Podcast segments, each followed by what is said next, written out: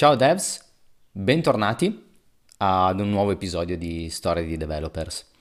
Uh, questa volta avremo con noi un personaggio che per molti di voi sarà um, un viso decisamente noto, per altri invece potrebbe essere invece un, una persona che non avete mai avuto modo di, di conoscere. Uh, perché è noto? Perché è una, una persona che uh, tiene molti talk sulla scena italiana all'interno delle community, meetup, è particolarmente attivo all'interno delle community su Facebook e anche in altri luoghi. Eh, si chiama Michel Morabito e con lui abbiamo fatto una discussione molto molto interessante sulla professione del developer perché lui eh, nei suoi talk appunto in giro per l'Italia porta anche questo tipo di, di, di materia anche in modo spiritoso, è una persona estremamente piacevole. Quindi io vi invito ad ascoltare, a guardare questa intervista e come sempre vi ricordo di lasciare un like al canale, di iscrivervi se vi va, eh, attivare la campanella per ricevere le notifiche e unirvi soprattutto al canale su Telegram in modo tale da poter continuare a ricevere le notifiche ma anche unirvi alle discussioni, partecipare e creare un, un bel gruppo. Vi lascio all'intervista. Ciao e buon proseguimento. No, tra l'altro devo ringraziare da una parte anche il coronavirus perché altrimenti io non ti avrei mai beccato perché tu tra lavoro, conferenze e altro in giro sempre per no, guarda. Sì, esatto, e tra le tante cose, la cosa incredibile, cioè proprio dell'incredibile, eh, cioè sai quando hai un'agenda piena? Cioè ho una, un'agenda piena di eventi da qui a giugno che sono stati tutti rinviati. Mamma mia. L'unica cosa che mi è andata veramente di culo è che io sono uno che procrastina a morire, quindi non ho preso né viaggi né hotel niente, avevo solo il talk fissato per la conferenza e quindi praticamente tipo mi sono ritrovato un sacco di tempo libero, cioè da, da nulla, cioè da prepariamo le slide, dobbiamo fare eccetera eccetera, a un botto di tempo libero e questo è positivo. E come lo stai impegnando? Allora, tendenzialmente lo sto impegnando in due cose. La prima è eh, con un po' di amici giochiamo da tavolo ogni tanto, no? Ah, ok. E quindi ora giustamente non si ci può vedere come fai a giocare in remoto. Alcuni giochi hanno la versione remota, altri no. Quindi ho pensato di studiarmi un po' di robe, eh, soprattutto sullo state management delle applicazioni front-end, uh. realizzando un sistema per fare giochi da tavolo. Ah. Quindi non un gioco da tavolo, ma una piattaforma che ti permette di caricare le immagini, caricare alcune diciamo regole base, in realtà non delle regole, però che ne so, il mischiare il massimo mm-hmm. o cose così, e poi far sì che i giocatori abbiano uno schermo condiviso dove ognuno può toccare qualsiasi cosa e eh, giocano insieme. Che figata! E che tecnologia hai deciso di usare per fare questa cosa? Uh, allora, lato front-end sto usando Angular Mm-hmm. Eh, naturalmente diciamo versione nuova, quindi 9 qualcosina. E lato backend invece sto usando Firebase, che conosco abbastanza bene, quindi diciamo quello non è tanto apprendimento. Invece Angular mm. nuovo, con tutte le cose fighe nuove, sì. Ah, ecco, quindi so... hai, hai, sfruttato l'occasione anche per apprendere qualcosa di nuovo anche a livello di librerie, framework. Sì, sì, diciamo che era proprio quello lo scopo. Cioè, poi per carità ci gioco volentieri anche con gli amici, però lo scopo principale era proprio quello di, di imparare qualcosa di nuovo. Bello, beh, è uno dei modi migliori per passare adesso questo tempo che deve per forza passare in qualche modo perché siamo tutti reclusi in casa. Sì, sì, poi vabbè, le classiche cose che puoi fare, no? Cioè, guardo dei film, eh, Ora, io lo, lo, racconto molto volentieri ai talk, no? Eh, c'è stato un periodo della mia vita in cui avevo deciso di prendere alla fine nove mesi sabbatici, però poi ne ho fatti solo tre perché mi stavo annoiando. E durante questi tre mesi sabbatici, che alla fine ho realmente fatto, ho finito Netflix. Nel senso che io ho visto tutto quello tutto. che c'era in catalogo. E praticamente ora vivo la stessa cosa, no? Cioè io guardo molt, molti film, serie tv, eccetera, eccetera, diciamo normalmente, no? Perché magari devo fare le slide per la conferenza, metto il telefilm in sottofondo e nel frattempo lo guardo.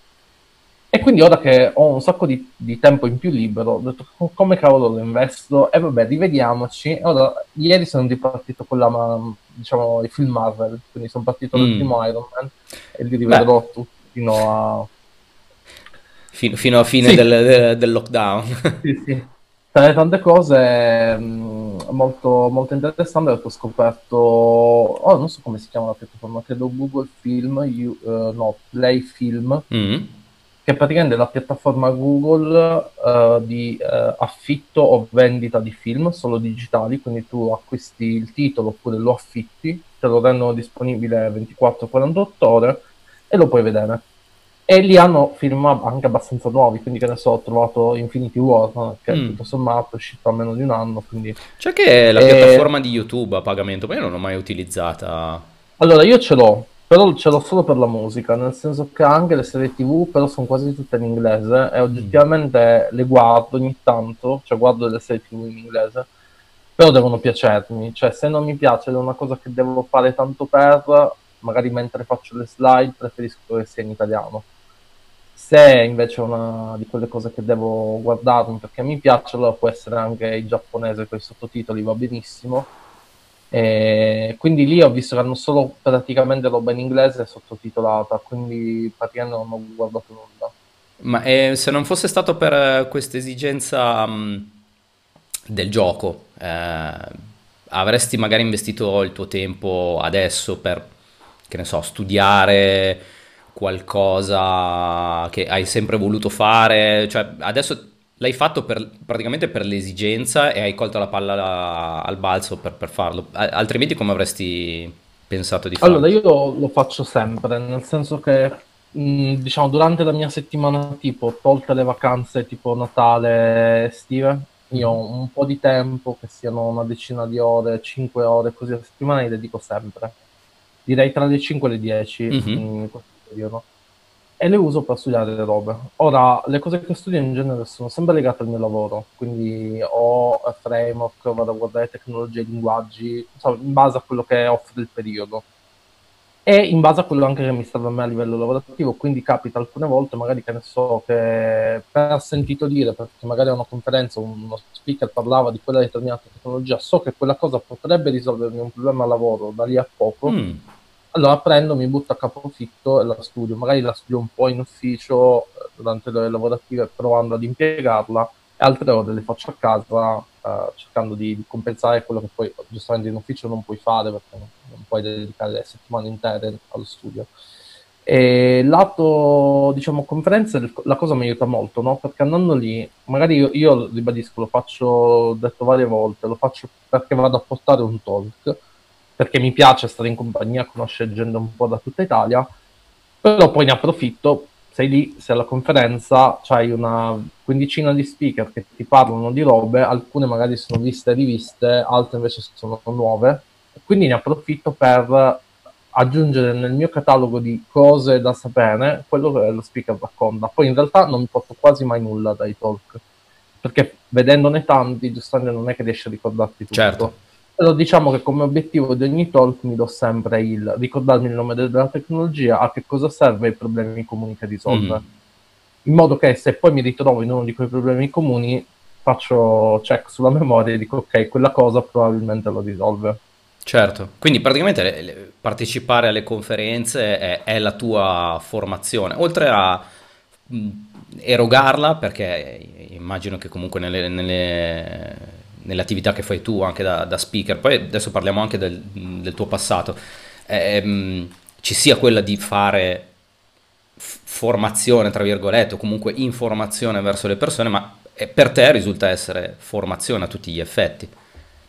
Sì, ass- cioè lato, lato mio io vado sempre ad imparare qualcosa. Alcune volte imparo anche mentre io faccio il talk. Mm, Perché magari racconto una cosa che per me è scontata e banale, arriva il partecipante in prima fila, in genere sono quelli più, più agguerriti, e mi dicono guarda che questa cosa si può fare meglio così, e tu dici guarda ok, di- poi riconosci uno speaker umile da uno che non lo è, io in genere la mia risposta è sempre oh cavolo non lo sapevo, fermati a fine talk che ne parliamo un attimo. mhm.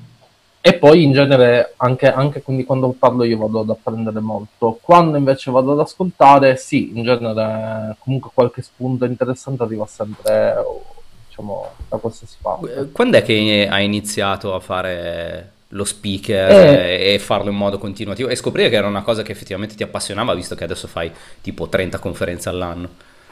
allora, uh, ho iniziato, ora l'anno non lo ricordo, sarà stato 2008-2009, così ah. per gioco. E diciamo che tutto inizia molto molto prima, nel senso inizia ai tempi delle scuole elementari, credo. Mm.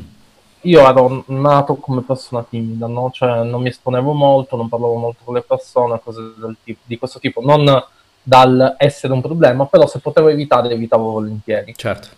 E al che, eh, diciamo, gli anni passavano, uh, sebbene i ragazzini poi iniziano ad avere delle necessità, tipo avere degli amici con cui uscire, avere una fidanzata cose così, e io mi ritrovavo quello che conoscevamo meno persone, no? E quindi a quel punto ho detto che un pochettino dovevo cercare di cambiare questa cosa e facendo un'analisi ho detto qual è il problema, cioè perché altri sì e io no. Cioè, mh, e l'analisi, diciamo, l'autoanalisi a, non so, 13 anni fai, mi ha portato al fatto che gli altri facevano delle cose che io non facevo. Cioè, mm. magari andavano lì alla ricreazione e si buttavano a parlare in un gruppo di persone. Mm-hmm. Da quel momento mi sono imposto di farlo, cioè, qualsiasi cosa mi mette a disagio, chiaramente parliamo sempre di roba legali, mettiamola così. Certo. Qualsiasi cosa mi mette a disagio, io prendo e la faccio. Sei uscito dalla tua zona di comfort. Esatto, una volta è successo che un ragazzo mi ha detto, sai, so che tu usi questa tecnologia, eh, parliamo di Ruby, Ruby on Rails, mm. e se oggi mi chiedi qualcosa io non ricordo assolutamente nulla, quindi è passato veramente tanto. Mi piacerebbe che tu venissi a parlare con un gruppo di amici che vuole conoscere. Alla fine era una community, io non sapevo che cosa fosse una community, questo sarà stato 2006-2007 circa, e vado lì, eh, vado lì, gli faccio vedere gli esempi, ma erano proprio sprovvedutissimo, cioè io non avevo idea di come si facesse un talk. Zero dai, preparazione, zero. niente, cioè proprio sei andato lì alla brutta. Sì, e chiaramente mi sono trovato queste 20 persone davanti che mi ascoltavano e io ho iniziato, come si suol dire, a cagarmi nelle mutande, detto, cavolo, qua si aspettavano. Finisce il talk e mi dico, ah, molto bello, bravo, complimenti, eccetera, eccetera. e penso che non l'avrei mai fatto, cioè se non fosse stato quel, quel momento non avrei mai, mai iniziato. Poi da lì ho iniziato a vedere una cosa che non è molto banale, eh, riguarda diciamo gli eventi e il talk in generale. Mm. Allora, la prima cosa che ho capito è che se ognuno di noi condividesse poco, ma veramente poco, tipo l'1% di quello che sai, già sto esagerando, periodicamente, tipo una volta ogni tre mesi, dicesse ok, io condivido quello che ho imparato in questi tre mesi, l'1%, a tutti gli altri eh, si avrebbe una quantità di, di conoscenze in giro che sarebbe mostruosa. E questa cosa l'ho imparata durante una Global Game Jam. Ok. Non so se hai presente il sì, format. Sì, sì. E ero lì, eh, io a quelle, cioè all'epoca, ora non mi ricordo neanche l'anno, 2010, una cosa così, eh, facevo sviluppo 3D.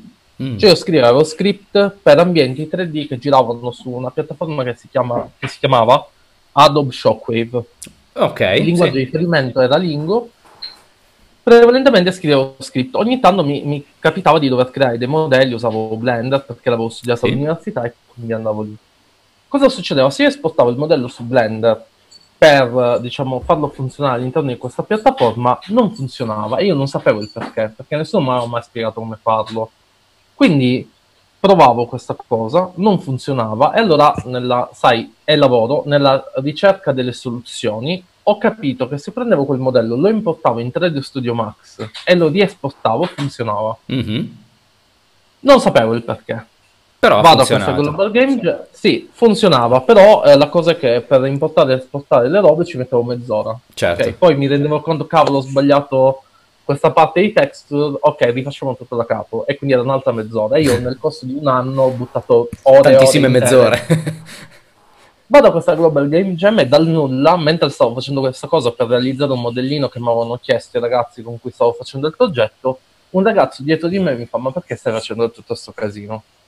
E io gli ho detto, eh, perché così funziona, se no non funziona. E lui mi guarda e mi fa, allora vai su Blender, su questo menu, su questo sottomenu, clicca e metti questa checkbox e vedrai che funziona io faccio questa roba, funziona, e lì mi è passata l'ultimo anno davanti pensando, cioè sono un coglione, ho buttato settimane di vita. Però all'altro hai fatto una statua. Sì, e, e, qui la cosa mi si è accesa la lampadina, ho detto, cavolo, se questo ragazzo l'avessi beccato prima, mi avesse raccontato sta roba, io oggi avrei risparmiato una settimana Certo, hai capito che il potere del networking e della condivisione è immenso. Esatto, e questo è stato diciamo, la- il primo fattore. Poi il fattore che mi ha spinto a farlo personalmente è il fatto che io lo faccio per la community, quindi tendenzialmente non, passami il termine, non guadagno mai direttamente da quello che faccio, cioè io non vado a una conferenza perché mi pagano o perché o mi sponsorizzano il viaggio, alcune Mm. volte può succedere, però è sempre un accordo alla pari.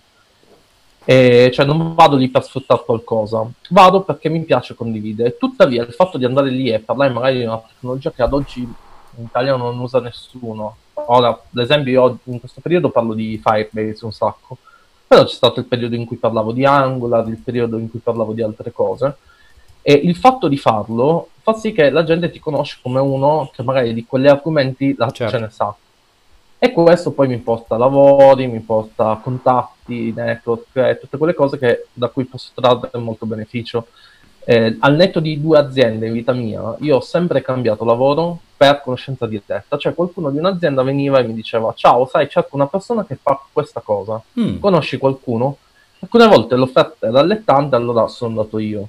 Mhm. Quindi diciamo che il, il fare tutto questo casino, poi alla fine eh, ti rende la vita complicatissima il dover viaggiare, spostarsi, preparare slide di notte, di giorno, eccetera, eccetera, ti aiuta perché insomma ti, ti dà visibilità. Certo, e oltre a dare visibilità, immagino ti dia anche molto dal punto di vista umano, cioè quanto sei cresciuto da quando hai iniziato a fare questa attività fino, fino ad oggi, solo per il fatto di relazionarti con altri developer, altre persone, altri speaker che, che come te contribuiscono a, a diffondere il verbo, tra virgolette. Sì, non solo, cioè, a parte il fatto della, diciamo, relazioni, no? Cioè, comunque ti crei un network. Io ho delle Mm. persone che reputo amiche e che vedo solo alle conferenze, ma- cioè, mai viste fuori da una conferenza, però sono dei miei amici, a tutti gli effetti. E l'altra cosa è che un altro difetto che ogni tanto quando vado a parlare con i ragazzi, magari ogni tanto capita qualche scuola o qualche gruppo di ragazzi un po' più giovani, no? La cosa che gli dico è potete essere i più bravi sviluppatori del mondo, cioè potete, non so, scrivere il codice migliore senza bug, Mm. in assoluto, ma se non sapete comunicarlo, è come se non lo sapeste fare. È molto più, alcune volte, importante saperlo comunicare che saperlo fare. Nel senso che tutte e due le cose rendono uno sviluppatore forte, però se uno sviluppatore sa solo scrivere il codice e non lo sa comunicare, zero. Cioè, tutti quelli bravi che ho visto, ma anche gente famosissima, no? Cioè, se tu guardi le conferenze internazionali di una tecnologia, in genere i fondatori di quella tecnologia che vanno lì a parlare sono molto molto bravi nel comunicare. Poi, dote naturale, costruita, hanno studiato un sacco, non lo so. Io, ad esempio, ho studiato un po' per cercare di migliorare me stesso, soprattutto il modo di esporre, il modo di, di confrontarmi con le persone. Però dico, comunque arrivi a quel livello, è quello che fa la differenza. Sì, questa è una cosa che eh, ho notato anche mh, dall'intervista con Luca Mezzalira, che probabilmente tu conoscerai per, per via anche delle, delle conferenze.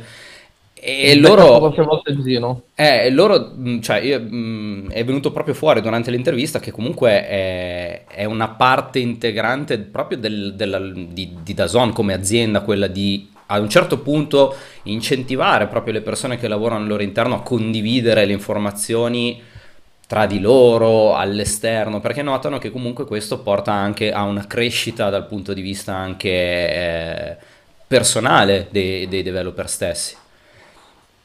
No, assolutamente. Tra le tante cose, le aziende che... mh, Ci sono alcune aziende che vedono questa cosa quasi come un male, no? Cioè hanno paura che lo sviluppatore va alla conferenza, parla di qualcosa e viene rubato dalla concorrenza. Ed alcune volte è vero, eh, cioè, succede. Se viene rubato, non tra virgolette, cioè se lo sviluppatore va via, ci sarà poi un motivo di fondo, non sono sempre i Esatto, soldi. esatto.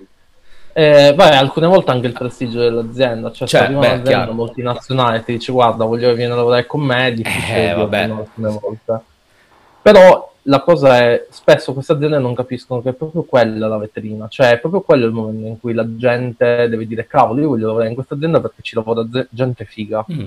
Cioè a me succede spesso di, di finire i talk e dire ok ma tu dove lavori? Eh, cercate sviluppatori X Mhm. e periodicamente mi succede spesso di prendere delle persone dalla conferenza e portarle in azienda. No. Magari alcune volte sono studenti, altre volte sono gente che magari vuole cambiare lavoro, oppure chiaramente lato mio, io sono io, l'azienda è l'azienda, nel Certo. senso siamo due cose slegate. Io poi vado lì, racconto che magari lavoro in una determinata azienda, racconto un po' che cosa fanno, ma lo faccio perché credo sia giusto. Soprattutto spesso l'azienda mi fornisce le giornate per andare a questi eventi, quindi è uno scambio equo. Certo. Quando poi queste persone mi chiedono avete posizioni, io la cosa che faccio, se chiedono a me direttamente, perché alcune volte applicano direttamente senza dire nulla, è quella di raccontargli un po' più nel dettaglio, tra virgolette, che cosa facciamo e che cosa si trovano, Mhm. in modo da poi non, come dire, non illuderli, perché poi un'altra cosa che succede spesso è che magari vai a una conferenza, c'è l'azienda di turno che si vende come l'azienda migliore del mondo, allora tu sei neolaureato, non ne Certo. sai nulla, accetti, vai, dopo due mesi scappi Certo. scappi parlandone male, quindi cioè, Eh, è un sì. circolo vizioso che...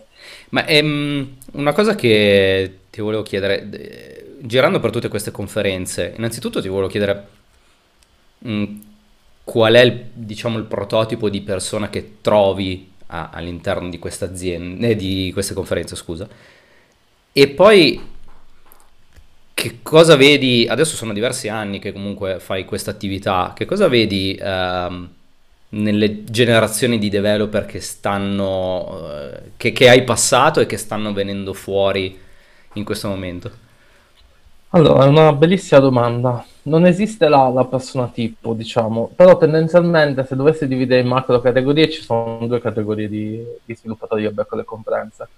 Quelle che vanno lì per i gadget Ah, e quelle che vanno... Eh, è succede, cioè, Certo. è inutile negarlo, eh, c'è gente che va alle conferenze per i gadget e, e quelle che vanno lì per i contenuti. mm, Ora, tendenzialmente io frequento, mh, diciamo, il 90% delle, delle conferenze che frequento sono, diciamo, create da community.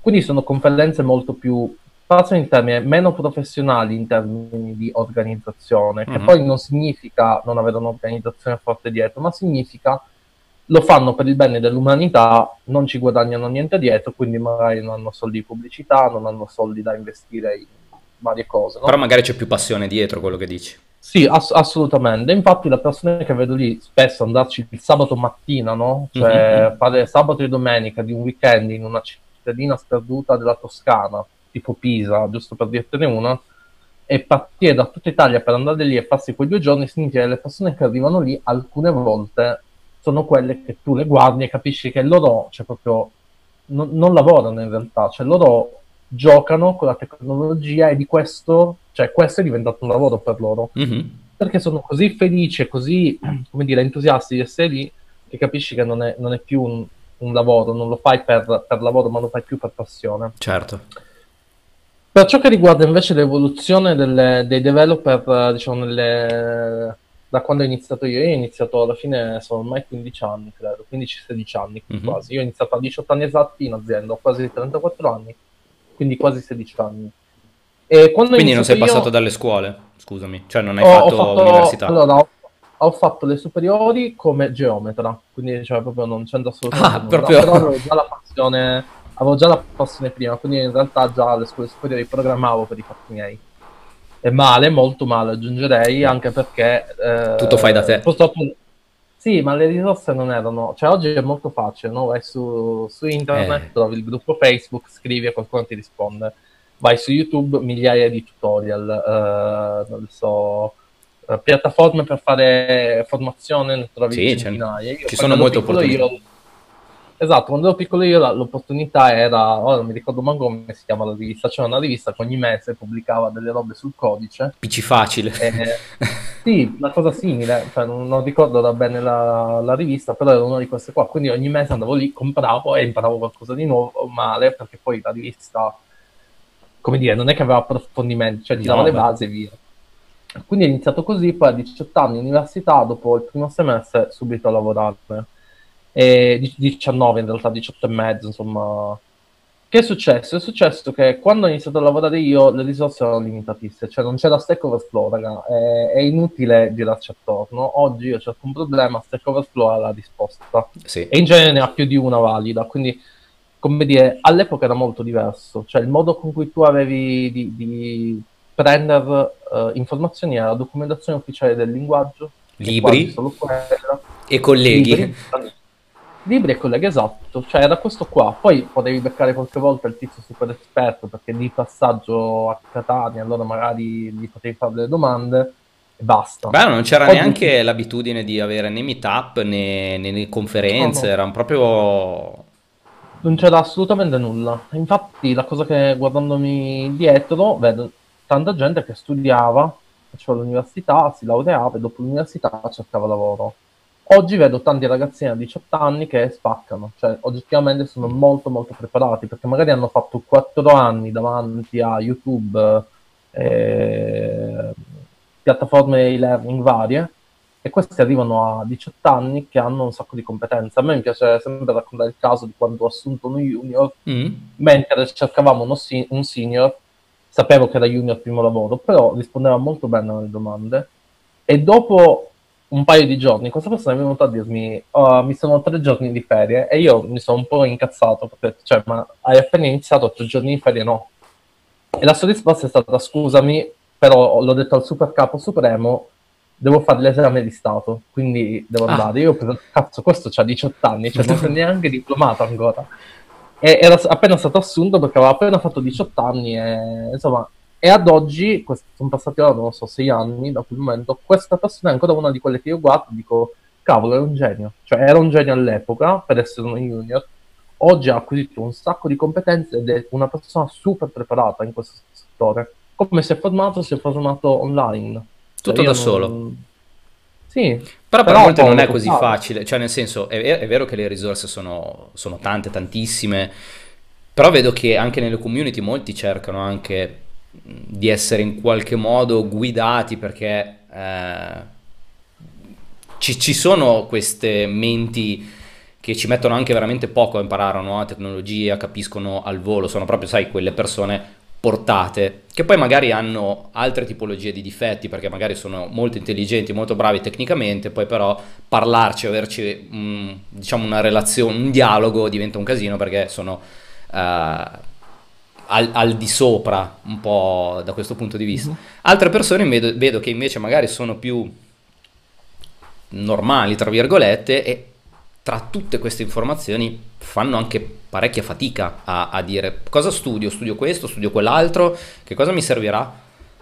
No, allora è, è super vero, anche perché ora viviamo il problema opposto, no? Cioè quando c'ero io non troppo. risorse, ora ne hai troppe, cioè ora oggettivamente dove ti giri ti giri trovi un corso di qualcosa. Esatto. E um, un annetto, due annetti fa ho fatto un giro di conferenze porta- portando un talk su JavaScript base Mhm. e una delle slide che c'era dentro è Winter is coming, eh, un altro framework JavaScript sta arrivando.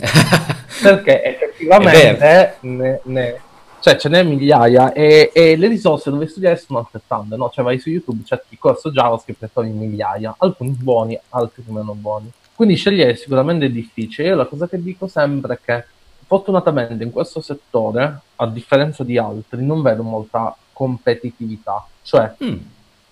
Sono, sono felice di farti vedere che ho scritto il codice più bello del mondo, però se tu domani arrivi col codice scritto migliore rispetto al mio, sono un po' anche felice perché ho appreso il 99%, poi non tutti giustamente. No. Quindi la cosa che consiglio a queste persone è quella di non farsi paura e chiedere a delle persone che magari possono aiutarli. Aiutarli nel senso, cioè io ad esempio capita spesso che mi scrivono e mi chiedono, senti ma studieresti Java o Python? Vabbè, lì la risposta sempre dipende, un po' da che cosa vuoi fare, come vuoi evolvere, eccetera, eccetera. Però una volta poi capita la necessità, gli riesco a dire, guarda, no, vuoi fare machine learning, studia Python. Certo. O no, vuoi lavorare su applicazioni enterprise per Nang, no, fai assolutamente Java. E alcune volte hanno paura a chiederlo, altre volte invece sono pure troppo sfacciate, aggiungerei. Mm. Però secondo me il consiglio padre, dal suo punto di vista, è quello di non farsi problemi a chiedere, perché ah, soprattutto nei gruppi ci sono un sacco di persone pronte ad aiutare. Poi ogni tanto aggiungo che succede che quando si chiede qualcosa si chiede male eh, e si viene bombardati da un flame inutile, Mm. tipo che ne so, i classici flame laurea sì, laurea no, oppure Sì. eh, lavori in una grossissima azienda di consulenza che mi consigliate di fare, lì la gente si scatena.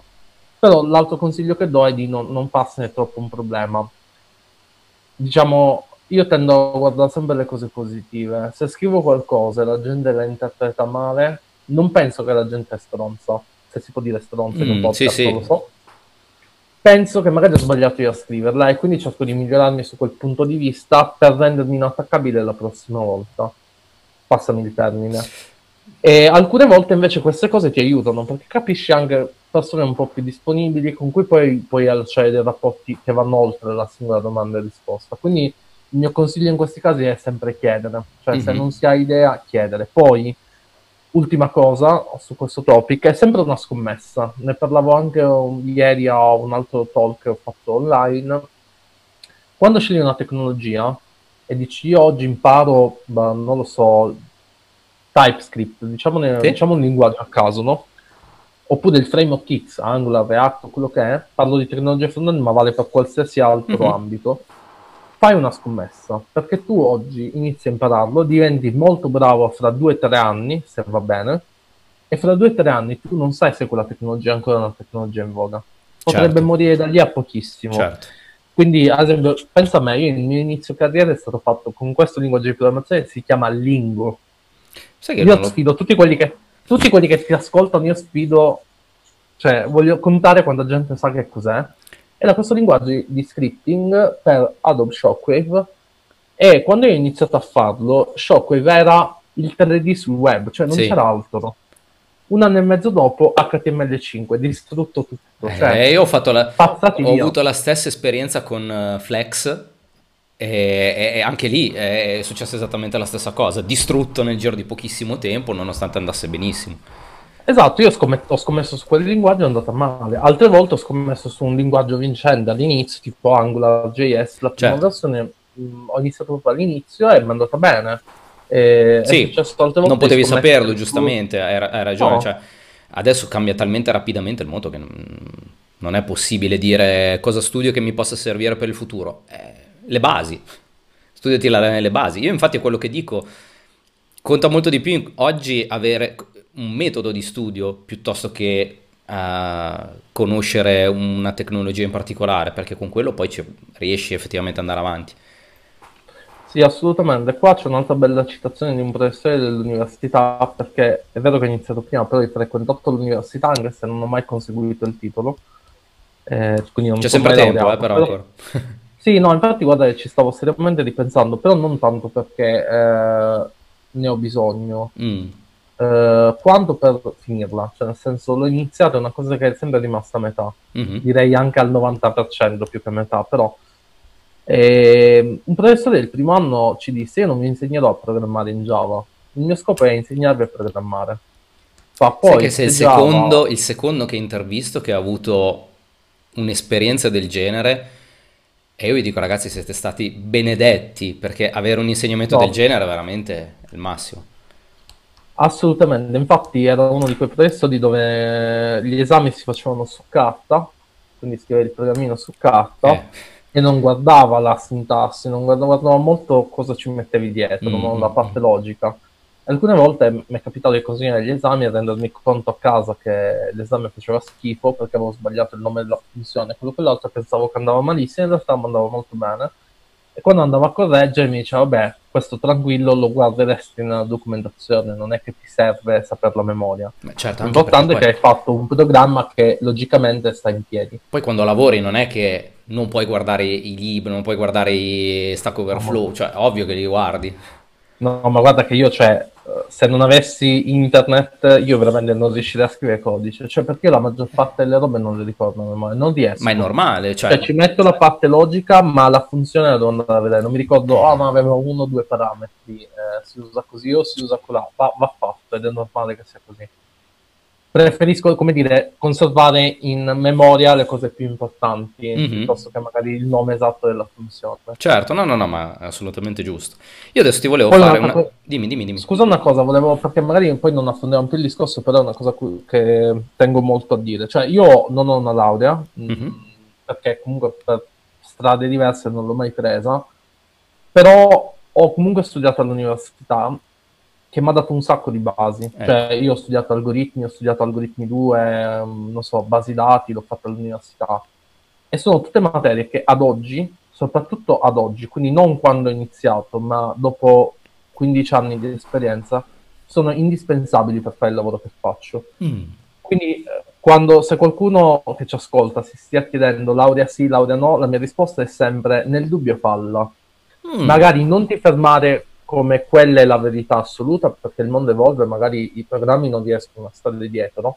Però una cosa super importante è quella di apprendere certe basi, no? Perché strutture dati o design pattern o che ne so, complessità algoritmica non le vai a fare da solo. Cioè, io non le avrei mai fatte se non avessi avuto un esame e ad oggi mi rendo conto che quella è una delle cose che più mi ha fatto evolvere all'interno del, della professione. Questa è una cosa molto interessante perché tra tutte le persone che ho intervistato e che hanno fatto uh, l'università, ho notato in alcuni casi dei pattern ricorrenti, in altri un po' di opinioni discordanti. Uh, allora, mh, mm, in alcuni casi quelli che propendevano per università no è perché l'università non ti garantisce comunque l'ingresso nel mondo del lavoro per vie, mh, diciamo, uh, prioritarie.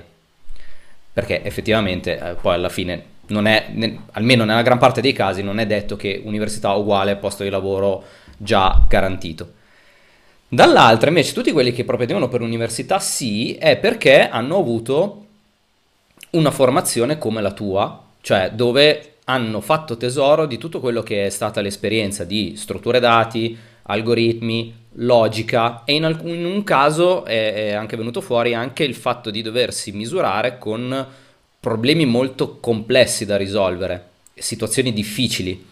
E, e quindi questa cosa università sì, università no, è, è un tema che mi... Secondo me non esiste la risposta universale, sai, cioè eh, c'è gente molto brava che non l'ha fatta e, e gente molto scarsa che l'ha fatta, cioè mm-hmm.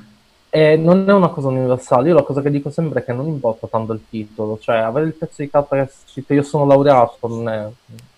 Sì, tra l'altro tu, cioè, tu sei un caso anche anomalo perché tu l'hai fatta ma non hai il pezzo di carta. Esatto, cioè io ho studiato praticamente Oh, non mi ricordo esattamente quante materie mi mancavano, però su un programma da 30 materie, 31 materie me ne mancavano tipo 5. E perché ti sei fermato? Eh, mi sono fermato dire, perché io... Cioè... No, beh, nessun problema, nessuna vergogna. Eh, come dire, quando mi sono iscritto all'università ho, ho, deciso che la maggior parte del costo dell'università lo assorbivo io come persona e non la mia famiglia. Quindi io ho pagato alcune volte le tasse, pagavo spesso l'affitto, le uscite, il cibo e tutte queste cose qua. Per farlo sono dovuto andare a lavorare. Quando la cosa era diventata, come dire, pesante, eh, perché poi il part-time è diventato full-time, il full-time è diventato full-time più qualche oretta di straordinario e quant'altro, non sono più riuscito a stare dietro a tutte e due, purtroppo aggiungerei. Però ribadisco, cioè ho, ho, ho, fatto molte delle materie, soprattutto quelle più interessanti per la professione. Mm. Quindi diciamo che sostanzialmente il motivo è quello, volevo automantenermi e, okay. e solo studiando non riuscivo. Ci sta, eh, ci sta. Semplice e banale. Eh, sul discorso laurearsi di laurea no, però come ti dicevo è tutto dipende, uno dovrebbe studiare per, per, le conoscenze, è anche assolutamente vero quello che dice qualcuno, come accennavi tu poco fa, avere una laurea non significa avere un lavoro, cioè se io mi fermo, ad esempio a me è capitato, capitato di far colloqui, no? Cioè intervisto un sacco di persone per trovare gente per i team per cui diciamo, lavoro, cioè in cui lavoro in mm-hmm. realtà. E alcune volte mi succede di, non so, prendere il laureato magari con una triennale, una specialistica, dottorato in un'università pazzesca e pensare, cavolo, questo spaccherà le pietre. Poi arriva lì e magari, che ne so, ha un anno di buco sul CV, quindi si è laureato, ha finito il master, quello che è un anno prima, e gli chiedi ma cosa hai fatto quest'anno? Cioè, ok, ti sei laureato, va bene, ma poi... E poi magari alcune volte la risposta è ho cercato il lavoro. E io non, mm. come dire, questa cosa mi fa uscire pazzo. Cioè, tu hai studiato 5, 6, 8 anni della tua vita, poi finisci l'università e basta, cioè proprio chiudi i libri e smetti di guardarti attorno. È vero, alcune volte non lo sanno, quindi diciamo che poi in genere questi colloqui si concludono sempre con il mio consiglio è Eh, altre volte solo paura, magari hanno fatto il lavoretto per l'amico, il sitarello, eccetera, hanno paura di farlo vedere perché non lo reputano a un livello adeguato per magari un colloquio. Io la cosa che dico è sempre studi per le competenze, fai per le competenze, quindi quando mi è capitato alcune volte di prendere dei lavori, semplicemente tipo il primo, Mhm. il primo io ho preso il lavoro perché sapevo un po' scrivere codice e perché ero diplomato come geometra. Perché in un ambiente Che, è 3D stranissimo. parte...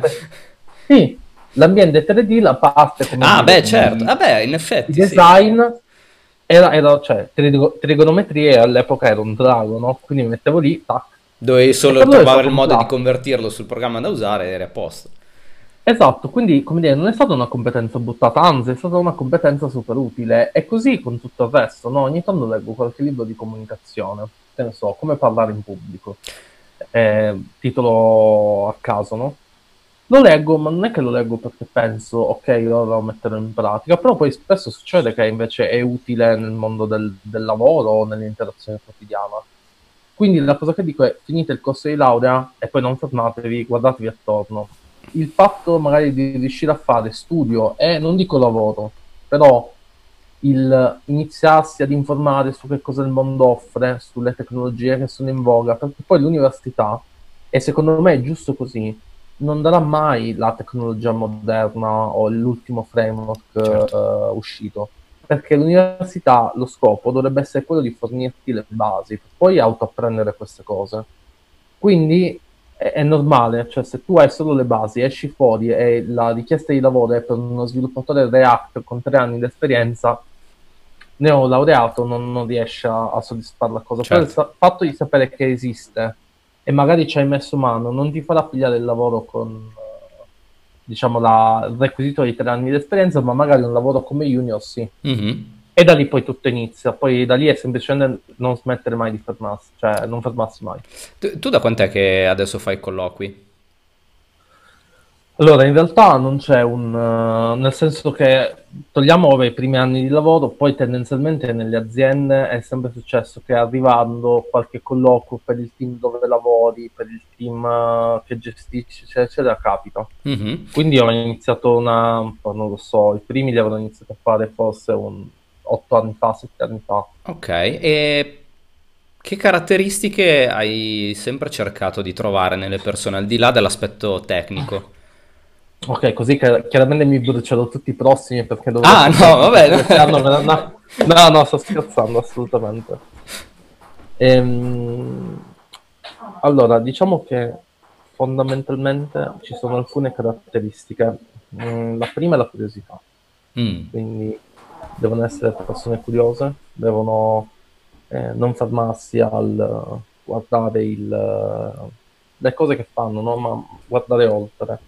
Uno dei test che faccio per capire se, se sono persone mh, sveglie, diciamo così, poi non, non, non oltre, dargli un problema, diciamo, logico, molto molto semplice, ma che in realtà può avere un risvolto molto molto complesso. ok, Che ne so, la classica, ora faccio l'esempio per stupido. non bruciarti i i test che fai nei colloqui. Esatto. Eh, però te, te ne faccio uno simile. Immaginati un, so, una funzione che inverte l'ordine delle parole, no? Che detto Mhm. così è una cosa banalissima, però ci sono tante cose che non stiamo considerando. I punti, la punteggiatura, gli Certo. spazi. Se sono doppi spazi vanno considerate come doppie parole, quindi vanno invertite tutti e due, vanno rimossi. Questo è un problema molto semplice, chiaramente non è le- le- l'esempio che faccio ai colloqui, però è giusto per darti un'idea simile. È un problema semplice perché io dico, vabbè, splitto per spazi e inverto, fine, risolto il problema. E in realtà, se qualcuno già solo si fa la domanda del ma la punteggiatura conta come cosa a parte? Quindi come- tu solo dal fatto che lui abbia, si sia posto la domanda hai detto ok, questo è un Guarda ragionamento. oltre, guarda oltre, sì, è esattamente quello. Poi ci sono una serie di altre cose, nel senso che non- chiaramente dipende anche un po' dal livello, eh, dipende un po' dalla, da- dalla posizione specifica, però se cerchi un lead è chiaro che deve Chiaro. avere un modo di porre le cose particolarmente chiaro e anche lì la cosa, come fai a capirlo? Cioè non è che gli chiedi, oh, sei molto bravo a fare comunicazione oppure no? No. gli fai una domanda in cui risposta è molto molto complessa e non c'è modo di, di semplificarla e vedi il modo con cui lui te lo spiega. Mm. Una volta mi è capitato di chiedere fai finta che sono tua nonna e spiegami come funziona un counting sort, che è un algoritmo di ordinamento. Mm. E questo si è messo lì e fa allora prendo delle scatole dalla A alla Z. Grande. Ok, vuote. Poi prendo il libro che inizia con l'A e lo metto nella scatola dell'A, il libro che inizia con la B e me l'ha spiegato così. Allora ho pensato, vabbè, questo prende un concetto molto complesso, lo riassume in un In un in esempio molto semplice, chiaro. lo- Esatto, e in poco tempo, quindi senza prepararlo, quindi molto molto avanti. E altre caratteristiche che guardo in genere sono una cosa che mi piace sentire è quando mi dicono sì no, io partecipo a conferenze meetup. Ah beh, eh, come e con dicevo te sfondano una porta aperta, ovvio. Esatto, esatto. Ehm, vabbè, altre cose poi in genere si valuta la persona. Ehm, cerco Ti è mai capitato far- di, di- di fare mm, una scommessa su di una persona? Cioè una persona che si- ti si è presentata davanti e lì per lì hai detto, non so, non- magari tecnicamente non è quello che mi serve, però vedo qualcosa in questa persona che eh, potrebbe sbocciare. Allora, sì, succede, è successo qualche volta. Ti direi che prima l'ultima volta è stato un paio di anni, un annetto fa, un annetto e mezzo fa, Mhm. eh, stagista. E all'inizio non si sapeva dove metterla, l'hanno affidata a me. Quando ho iniziato a parlarci ho capito che mh, paziente ne sapeva poco, aveva appena iniziato, giovanissima, quindi sapeva veramente poco. E mh, ho passato un paio di mesi dicendo secondo me ce la fa, cioè secondo me ce la fa, le competenze, riesce tutto. Mhm. E mi ricordo che alcune volte, cioè, dovevo veramente istigarla, ma tanto, nel senso che gli dicevo, ma tu nella vita che vuoi fare? Mm. Cioè, perché se vuoi fare il programmatore, la programmatrice, non è quello che, che- che fai se continui così. Quindi cerca di farmi vedere di più, cerca di farmi vedere di più, cerca di farmi vedere di più. E mi ricordo molto, es- esperienza molto molto bella, che io ero in vacanza, lei no. E praticamente dovevamo fare un- una presentazione, io ho lasciato quasi tutto fatto, mancavano poche cose. A un certo punto il, il PM viene e ci dice: Ragazzi, dobbiamo assolutamente cambiare questa cosa perché sennò ci, ci ammazzano quando la vedono. Va bene? Allora dico: Guarda, domani eh, da, ero in Puglia, credo. Dalla Puglia mi collego, la sistemo, ci vorrà mezza giornata e sistemo Mhm. scrivo a- all'epoca la stagista e mi dice ok, fa allora domani facciamo assieme questa cosa, ok. Il giorno dopo mi collego, 9, era, era sera, eh, il giorno prima, quindi mi collego il giorno dopo alle 9, vedo eh, il codice, provo l'applicazione e la roba che avevo detto il giorno prima che dovevamo fare era fatta. Mhm. E io mi chiedo, cioè, ma come può essere? Cioè, non era sicuramente fatta. Alla stagista l'ho spiegato alle 18.00 o ha fatto nottata perché se io ci metto mezza giornata, lei ci mette un, giorno, no? Mhm. E alla fine ho chiesto e lei mi ha risposto: No, tanto alla fine il problema è solo, passami il termine, visualizzazione. E ho detto sì. E io ho imbrogliato perché se vai a vedere bene, questa cosa ora funziona in questo modo, che fa sembrare che sia così, ma in realtà non lo è. Poi quando Ah. torni la sistemiamo con tranquillità. E io ho risparmiato un giorno di vacanza, eh. cioè un giorno anziché lavorare, Mhm. uno mi sono fatto mare e piscina. E questa cosa mi ha fatto capire che in quel momento avevo- scommesso sulla persona giusta. E Poi dopo due anni come si è risolto l'esperimento? Allora, dopo due anni, eh, diciamo, purtroppo le nostre strade si sono divise per uh, questioni aziendali, nel senso che Mm. ho cambiato azienda, quindi... Però devo dire che so che ha una buona carriera, quindi sta andando avanti e, e lavora bene, quindi ogni tanto capita di sentirci poco in realtà, o almeno sicuramente meno rispetto a quanto vorrei, però so che sta facendo progressi e va avanti. Quindi ci hai visto Anche lungo lì in quel caso. Sì, ma alla fine non credo che sia una questione di... Cioè, non penso che esistano persone che sono più portate nel fare qualcosa. Mm. Penso che ci siano persone che per una serie di fattori hanno più competenze di base su quella cosa. Che significa? Significa che se da piccolo giocavi coi Lego, faccio l'esempio stupido che ha anche usato un sacco per il discorso del gender gap, se da piccolo giocavi coi Lego e quindi riuscivi a tenere sulle costruzioni, Mhm. hai un po' più di ragionamento logico rispetto a chi magari giocava, ora non lo so, sparo cosa a caso, eh, con la lavagnetta e i colori. Mm. questa cosa cosa fa? fa? Fa sì che quando arrivi a far matematica, magari, dico una cosa a caso, sei leggermente più portato rispetto a qualcun altro e questa cosa ti porta a essere leggermente più portato nel fare la programmazione o quello che è. Però è solo una questione di percorso, quindi se tu recuperi le, le tappe che ti sei perso, certo, magari ci metti un po' più di tempo, perché poi studiare la matematica è, non so, 13 anni di vita studi matematica, quindi recuperare in sei mesi non è facile, no? Però se riesci a, come dire, a, a riprendere alcuni gap sulla logica, sul pensiero computazionale, tutte quelle cose lì, poi diventi bravo, anche se inizialmente pensavi che non eri portato. L'altro esempio è la, il classico laureato in lingue, no scusa, diplomato in lingue, che a un certo punto dice no vabbè ma che devo fare con le lingue, morirò di fame?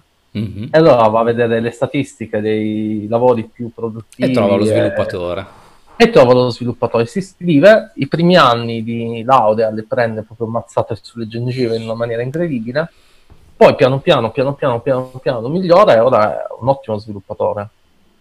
E... Chiaramente quella persona usciva da un percorso di... classico, no? Cioè non aveva certo. assolutamente di matematica, di cose... All'inizio ha penato molto, però poi non ha lasciato e alla fine ce l'ha fatta.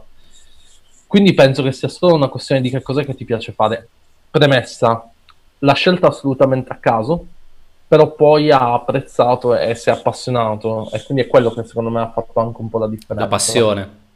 Sì, sì. Senza passione secondo me non si va da nessuna parte. Anche questo è un aspetto interessante perché comunque oggi... Mh, mm, ho intervistato anche per esempio i ragazzi di Boolean e loro fanno il corso proprio per chi parte da zero, ma proprio con uh, pattern di, di, di, esperienza di vita completamente differenti dalla, dalla programmazione e, e, li portano a diventare eh, sviluppatori. Quindi secondo te chiunque effettivamente ce la può fare? O, è ovvio con tempi e modi diversi, ma secondo te è, è una cosa che la programmazione è effettivamente alla portata di, di tutti, considerando i vari sì. livelli ovviamente? No, no, beh, è chiaro. Comunque, eh, poi una volta che entri in questo mondo è sempre un path di carriera che più o meno è simile, no? Inizi come stagista o junior, poi diventi mid, senior, quindi... Cioè, è impensabile che qualcuno inizi e diventi senior, ma neanche no, beh, ovvio. tanto, no? Però la cosa che penso io è sì, cioè assolutamente fattibile, purché ci sia interesse e volontà, e soprattutto l'altra cosa che odio spesso è quando mi dicono no, non ci sono portato, quindi neanche provo. Eh, è ma quello avviene in, anche in tanti settori, cioè anche al di là fuori dall'ambiente lavorativo, ci sono persone che ti dicono no, ma io questa cosa non sono in grado di farla. Però una cosa che dico io è che secondo me se non provi non potrai mai saperlo. Bravo. Cioè io, io, ho conosciuto un sacco di, di sviluppatori che alcune volte, cioè mi ricordo, faccio altri esempi così, giusto per chiacchierare. Una sì, volta sì. un ragazzo a un certo punto viene da me e mi fa Michel lascio l'azienda. Ho pensato, era più, è ad oggi il più bravo frontendista che io conosco. Mm. Mi fa lascio l'azienda, ho pensato vabbè, andrà a lavorare in qualche super multinazionale pazzesca perché gli avranno offerto una barcata di soldi, no? E vabbè, dove vai? Ah, vado in questa città, ma perché? la sua risposta è stata, sai, mi mancano due esami per laurearmi in filosofia, da, per specializzarmi in filosofia da un anno. Non riesco a studiarle, non riesco a eccetera, eccetera, quindi ho deciso che stoppo, mi laureo e poi torno a fare front-end. E io quando mi ha detto questa cosa, gli ho detto, scusa, ma tu non hai fatto Accademia di Belle Arti? Perché magari qualche front-endista uscito dall'Accademia poteva essere una cosa, io pensavo che facesse Accademia di Belle Arti oppure informatica, no? Lo conoscevo ormai da un anno e mezzo, ma non ho mai parlato di laurea. E lui mi fa: No, no, faccio quello. E io ci sono rimasto malissimo. All'inizio perché dicevo: Ma come può essere? E allora questo è iniziato. È iniziato da autodidatta. Si è messo lì per il cittadino degli amici. Poi ha capito che gli piaceva, però ormai aveva scelto quel percorso di studi, quindi non lo tagli e fai altro. Poi ha iniziato a trovare lavoro e così è andato. Pensa che anch'io e... ho conosciuto un, un ragazzo che ha fatto più o meno la stessa cosa. Ha iniziato sbagliando perché aveva iniziato a studiare JavaScript convinto che fosse Java. Uh-huh. Però era un mezzo genio, nel senso l'ha imparato in pochissimo tempo ed era diventato un maestro in quello e poi quando l'ho conosciuto io, dopo erano già diversi anni che lavorava e quando l'ho conosciuto io aveva tipo 23 anni, eh, eh, si era preso un anno sabbatico perché doveva laurearsi in fisica quantistica. Quindi, No, cioè, no, eh, queste cose, queste cose succedono, ma c- cioè, un sacco di esempi, eh. Cioè, anche persone che, cioè, tu le guardi e dici, cavolo, questi hanno sicuramente fatto degli studi di un certo tipo, e poi in realtà scopri che magari sono a stento diplomati. Però è tutta una questione di anche sforzi che hanno fatto. Cioè, io la cosa che dico, ad esempio, tipo sul discorso laurea sì, laurea no, è che se fai una laurea in informatica ingegneria informatica, se poi ti devi an- andare ad, diciamo, devi andare ad affrontare alcuni problemi, magari anche di, che so, progettazione, no? Software, magari ha una forma Mentis che ti aiuta e quindi all'inizio, cioè, i tuoi primi casi sono molto più semplici da risolvere. certo. Però col passare del tempo e acquisendo esperienza, questo livello secondo me viene meno. Mm. Quindi vedo molta gente che effettivamente non ha mai studiato, mai... Cioè, un altro esempio, un ragazzo che eh, faceva, cioè, fa lo sviluppatore, diciamo, di applicazioni mobile e lui era così portato nel fare il suo lavoro che riusciva a sviluppare al- con la stessa qualità eh, applicazioni iOS e Android native come se nulla fosse, cioè lui li aveva studiati per i fatti suoi. All'epoca aveva, ah, non so, 24 anni e non aveva mai lavorato, non aveva mai realmente fatto un'applicazione, cioè lui non aveva mai prodotto un'applicazione messa sullo store. Mhm. Lui aveva solo studiato, arriva in azienda, lo guarda e pensa, cazzo, questa è una bomba, e poi scopri che ha iniziato tipo a lavorare sei mesi prima. Pensa a te. Il discorso era semplicemente, era molto appassionato, quindi lui tornava a casa, aveva il problema della giornata e si metteva lì fin quando non lo risolveva. E aveva metodologia, non tanto sullo Ecco. studio quanto sul cercare, secondo me. Cioè lui Mm. era molto bravo a trovare le informazioni che gli servivano. Anche questa è una skill non, non da niente, saper trovare le informazioni. Sì, sì, è un'altra cosa che se potessi valutarla ai colloqui farei. Cioè non so come, ad oggi non so come testarla, quindi ascoltatori se avete un modo per testarla fatemelo Eh, sapere. vabbè, facciamo una call Cioè- paper. Sì, perché cioè, l'altra cosa è che se sei bravo a cercare e hai un po' di basi e non ti fermi a fare il copia e incolla, perché quella è un'altra cosa che secondo me Tremendo. distrugge il nostro settore. E se hai buone skill nel cercare risolvi molti problemi. Io ad esempio Assolutamente. tipo, ho im- ho imparato, nella stessa inizio non ero così bravo, ma anche perché ribadisco, io ma come te, qualcun altro, veniamo da un'epoca diversa. All'epoca non c'era tutto quello che c'è oggi. Noi l'abbiamo visto crescere proprio, i primi Stack Overflow, boh, non Sì, mi io- ricordo io mi neanche cosa ricordo- c'erano i forum. Sì, c'era i forum, le chat su IRC, Bravo.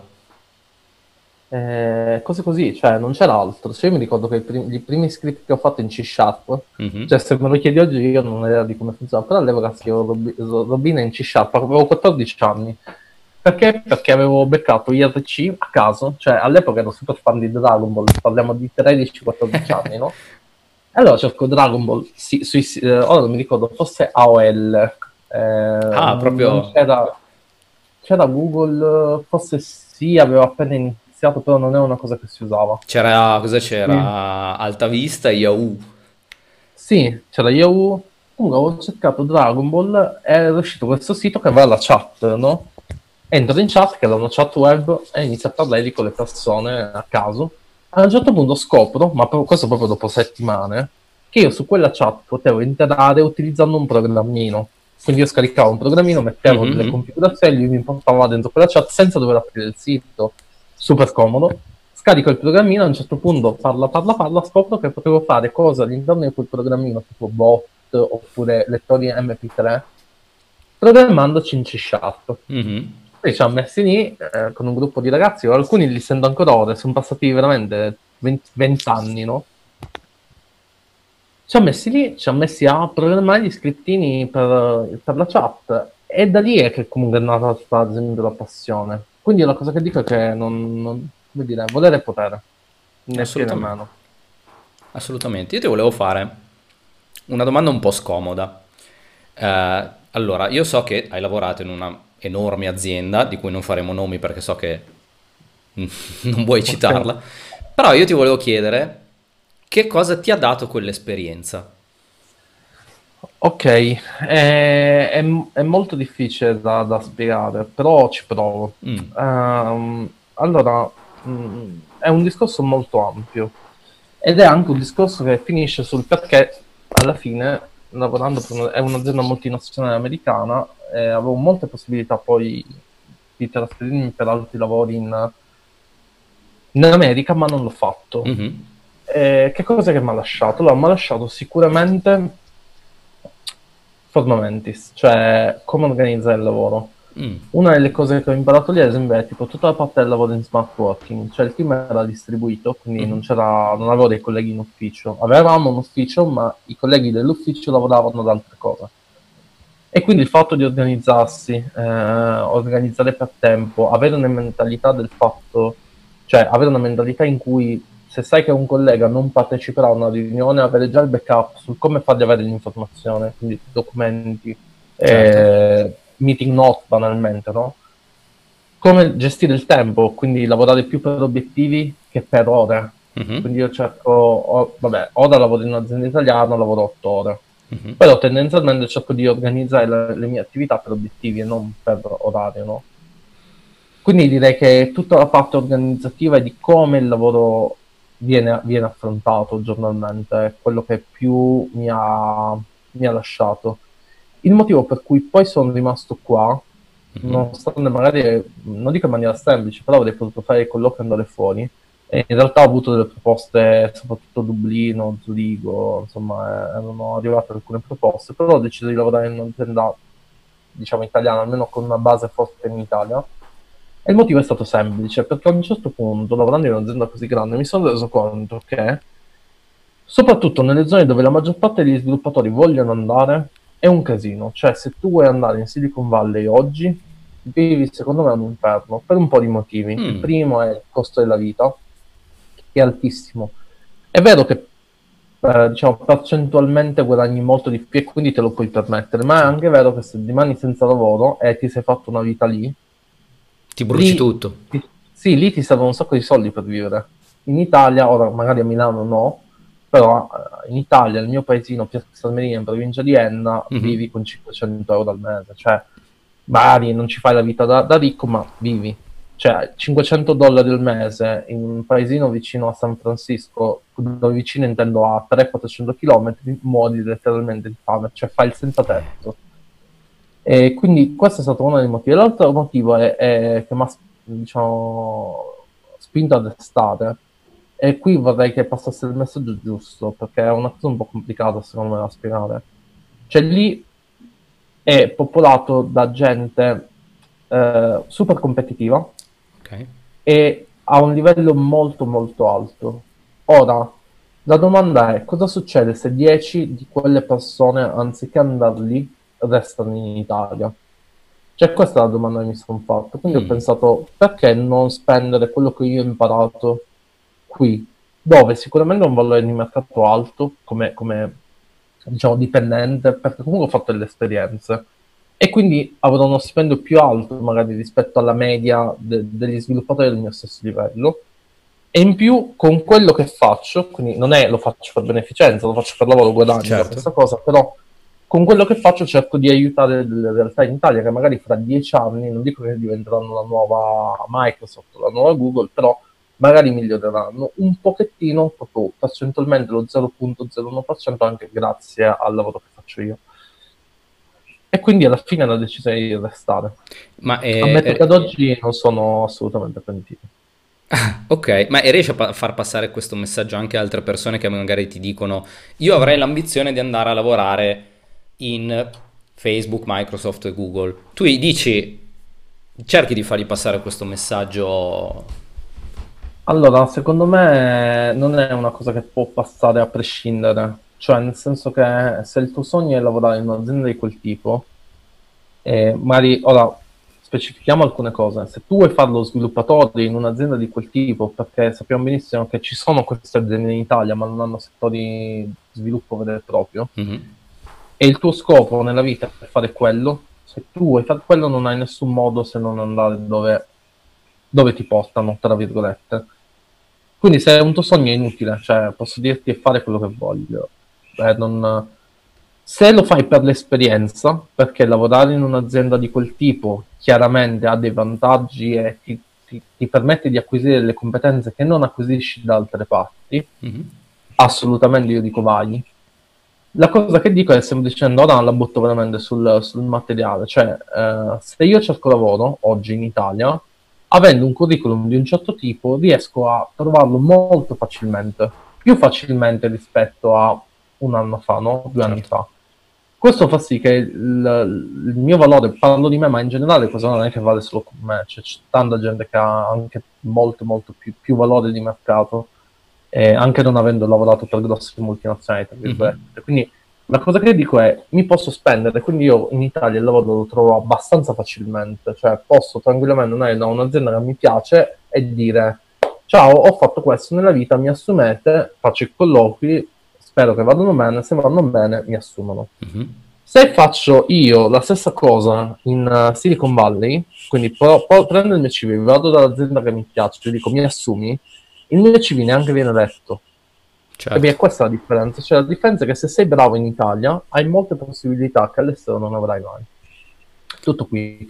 Quindi lo scopo per chi vuole restare in Italia è diventare bravi veramente. Tu hai uno spirito molto patriottico. Eh, rispetto ad altre persone che ho intervistato, e questo è anche il bello delle interviste che, che sto facendo, vedo diversi uh, anche approcci, cioè tu mi, mi, hai dato una risposta molto più a dire lasci, portiamo il valore a, all'Italia e cerchiamo di mantenerlo qua, altri invece dicono no, l'Italia uh, ti prepara da, da un punto di vista di saperti arrangiare, però poi devi andartene, devi andare a fare, eh, devi andare a lavorare fuori. È, è, è particolare come... Sì, secondo me un po' dipende anche dalla vita vissuta, cioè c'è poco che fare, è una questione di esperienze fatte, esperienze che si vogliono fare, però la cosa che dico è sempre, cioè tornando un po' al discorso di prima, no? E non è una questione di... Cioè io direi che non è neanche una questione di patriottismo, è che questa la sento come casa mia, cioè andare in America, a parte il fatto che a me non è piaciuto, sono stato un paio di volte, non diciamo, non è il posto per me, cioè non ci vivrei, ci andrei in vacanza, ci passerei un paio di mesi, ma non di più. Però questa è una cosa assolutamente personale, e non è una questione critica all'America. No, certo. Semplicemente non è, non è, il posto per me, come non lo sarebbe la Germania, per dire, la mia famiglia vive tutta in Germania, sai, tante cose, e ah. non vado perché non, non fa per me. Bello andare a Natale, fare un po' di settimane lì, ma più di quello no. E poi se mi dici che Spagna, magari il nord della Spagna o alcune zone nel nord del Portogallo mi piacciono un sacco, andrei a vivere lì volentieri, ma perché semplicemente non mi piace, non, non, quindi non c'è una questione americazzino o cose del genere dietro. E la cosa che dico è che è tutta una questione di, di modo di essere, no? io mi sento a casa qua, so che qua ho il mio network di persone, quindi torniamo un po' al discorso delle conferenze, so che qui o bene o male, qualsiasi cosa succede, difficilmente resterei a piedi, passami il termine, nel senso che ho tanti amici che lavorano in tante aziende, so che se domani avessi necessità di trovare un lavoro, basterebbe scrivere un po' di messaggi, trasferirsi in America e uscire tanto dalla comfort zone e andare in un ambiente dove c'è così tanta richiesta, eh, come dire, di cioè, le Sare, saresti, più, entrare... saresti, più, un numero, invece qui riesci a, impa- esatto. a far emergere di più il tuo valore. Esatto, esatto. Cioè, non potevo spiegarlo meglio, esattamente quello. Ho capito. Cioè, lì mandi un messaggio come lo possono mandare altre milioni di persone, certo. tutti vogliono lavorare lì, eh, ma in certo. Italia non ci può fare nessuno. La cosa che dico è anche di diffidare da chi dice che in Italia si guadagna poco. Oddio, è, è, una di quelle cose che non mi insultate per piacere sui commenti di questo podcast. Però la cosa che dico è semplicemente questa. È vero che lì si guadagna molto di più e quindi quando si guardano gli stipendi si guadagnano centinaia di migliaia di dollari l'anno, no? Ah, che Però prezzo? è anche vero. È anche vero che si fa una vita di merda. Cioè, ecco. Eh, ora non mi ricordo esattamente, ma leggevo un paio di settimane fa che i prezzi dei monolocali in, non a San Francisco, ma in paesi vicino a San Francisco vanno come qualcosa tipo 4.000 dollari al mese. Mamma mia. Sì, poi se guadagni 100.000 dollari l'anno, ora faccio un esempio, certo. lì fai la fame, cioè muori di fame, quindi se ne guadagni 200.000 è l'utile per sopravvivere. È anche vero che l'avanzo che hai lì è molto più dell'avanzo che hai qui, nel senso che se risparmi il 10% qua e il 10% lì, il 10% lì magari sono molti più soldi rispetto a quelli che... Eh, ma se tanto poi la vita è mediamente più cara... E... Esatto, Esatto, e poi eh, magari le aziende ti offrono l'assistenza sanitaria, ma eh, un tampone per il coronavirus, visto che siamo in tema, in America costa 4.000 dollari. Esatto. Cioè, se tu vuoi E infatti sapere c'è un po' di allarme da quel punto di vista. Adesso non voglio entrare su questo tema, però so che lì c'è la preoccupazione maggiore è proprio quella.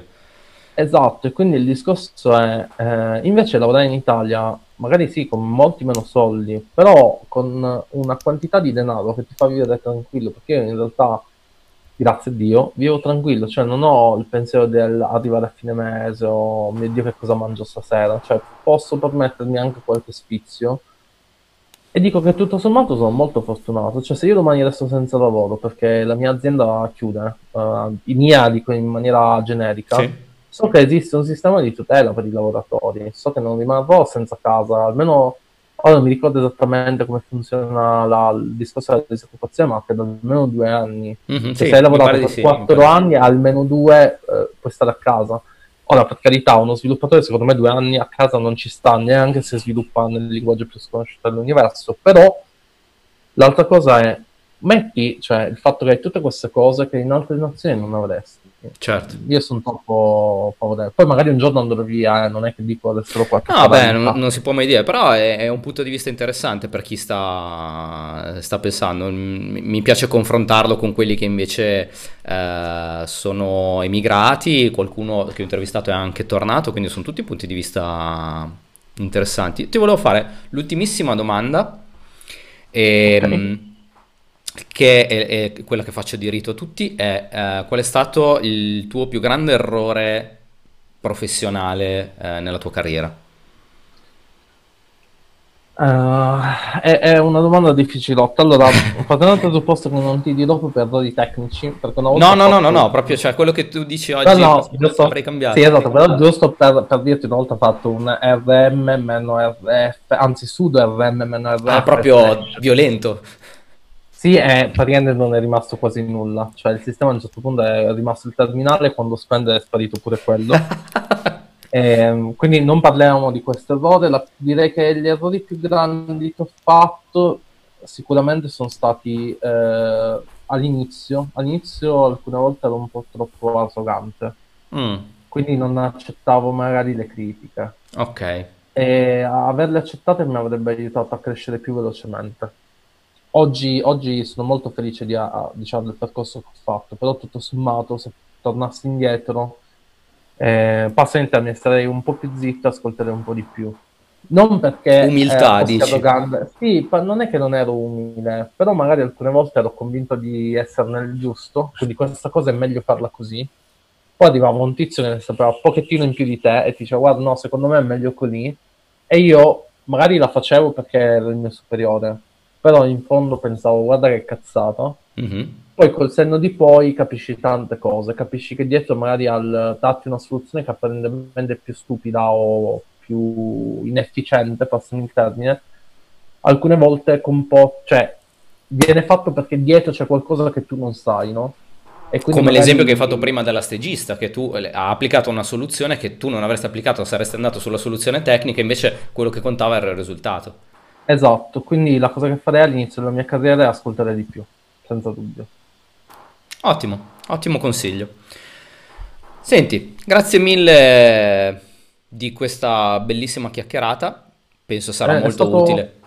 Dimmi. È stato un enorme piacere, eh, Ti spero ringrazio. di beccarci in giro dal vivo il prima possibile. Eh, allora, Forse- guarda, que- questo è un bel punto di domanda in questo momento storico che stiamo vivendo. Fosse un altro ti direi, guarda, anche domani, perché eh, avevo anch'io una bella lista di, di- di conferenze, volevo andare a Codemotion, volevo andare da tante parti.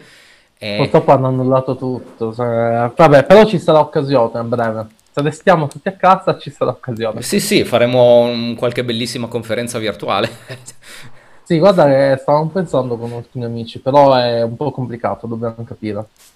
Eh sì, vabbè, dai. State Ok. a casa, finiamola così. Esatto, state a casa. È stato un enorme piacere e alla prossima. Piacere direi. mio. Ciao. Ciao. Ciao, ciao, ciao.